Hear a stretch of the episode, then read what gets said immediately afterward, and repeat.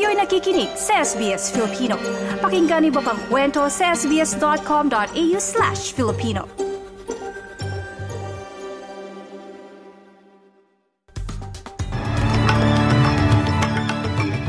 Sa ulo ng mga balita ngayong ikalabing walo ng Oktubre taong 2023. Ilang Australiano mula Israel nakabalik na sa bansa. Prime Minister Anthony Albanese may sagot sa mga nagtatanong kung ano ang magiging sunod na hakbang matapos ang resulta ng referendum.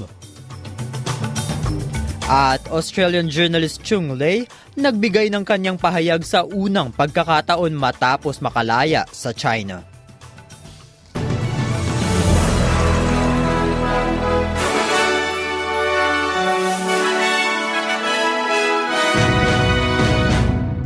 Sa detalye ng mga balita, inaasahang marami pang Australiano ang mga makakabalik sa bansa mula sa Israel matapos ang emosyonal na pag-uwi ng iilan mula nitong Martes ng gabi kung saan sinalubong sila ng kanika nilang pamilya.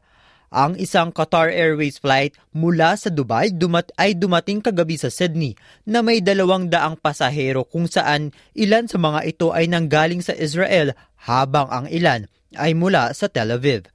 Pakinggan natin ang pahayag mula kay Doug Stevens na nasaksihan ng sigalot sa pagitan ng Israel at Gaza. It was just amazing. We're laying in our hotel room and missile landed about 150 metres away from us. But Iron Dome is absolutely amazing. It was taken down 98% of them. You could just see the trails of the missiles through the sky and then a puff of smoke and gone. And five, ten minutes later, you're out of the bunkers. Kasalukuyan pa rin gumagawa ng plano ang pamahalaan kung paano masasagip ang halos 45 Australiano na natrap sa Gaza Strip. Samantala, sinabi ni Prime Minister Anthony Albanese na hindi angkop para sa mga kabilang sa First Nations ang pag-iisip ng susunod na hakbang tungo sa pagbubuo ng isang reconciliation ilang araw bago malaman ang resulta ng Indigenous Voice to Parliament referendum. Sinagot niya rin ang aligasyon ng ni opposition leader Peter Dutton na nagsasabing isang vanity project ang referendum. Ani Albanese, pinangunahan niya ang referendum bilang pagkilala sa ilang dekadang kontribusyon ng Indigenous Australian advocates. Ano nga ba ang susunod matapos ang resulta noong Sabado? Narito ang pahayag ni Albanese. The uh, Uluru Statement from the Heart was developed over decades the expectation that uh, the next step should be developed over days is not respectful and it's not one that I will engage in. Uh, we'll continue uh, to show respect. Uh, we'll take the time to do that. Our commitment to listening to Indigenous Australians is undiminished. Our commitment to closing the gap is undiminished.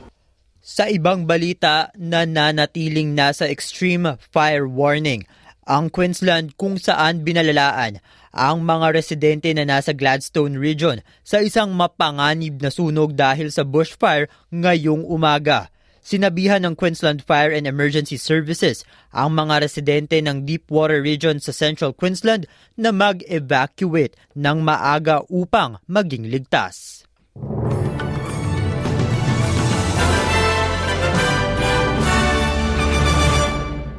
Sa ibang balita naman po, nagbigay na ng pahayag si Australian journalist Chung Lei matapos siyang makulong sa China ng halos tatlong taon dahil sa pagbabahagi ng secret information ng bansa sa government media briefing.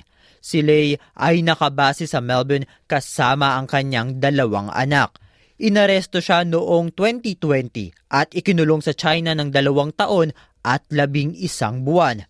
Narito ang kanyang pahayag mula sa Sky News tungkol sa maituturing anya ng China na big sin. You have hurt the motherland and that state's authority has been eroded because of you. I mean, what seems innocuous to to us here is, and I mean, I'm sure it's not limited to embargoes, but many other things yeah. are not in in China.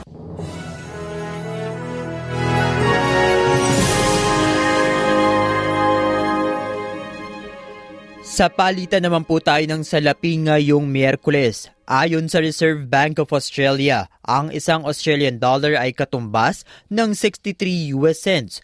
Mula naman sa Bangko Sentral ng Pilipinas, ang isang US dollar ay katumbas ng 56.83 pesos at ang palitan ng isang Australian dollar ay 36.01 pesos. Sa lagay naman ng panahon ngayong Miyerkules, makararanas ng maulap na panahon ang mga sumusunod. Wollongong sa temperaturang 19 degrees, Sydney at 21. Bahagyang maulap naman sa mga sumusunod, Canberra at 22. Newcastle gayon din ay 22, Brisbane at 25. Asahan ang maaraw na panahon sa ilang mga bahagi ng Australia. Perth at 25, Adelaide at 26, Melbourne sa temperaturang 23 degrees, Hobart at 24 degrees, Cairns at 31 at Darwin sa temperaturang 35 degrees. At iyan ang mga balita sa araw na ito. Ako po si Martin Tuanyo para sa SBS Filipino. I-like, i-share, mag-comment, sundan ang SBS Filipino sa Facebook.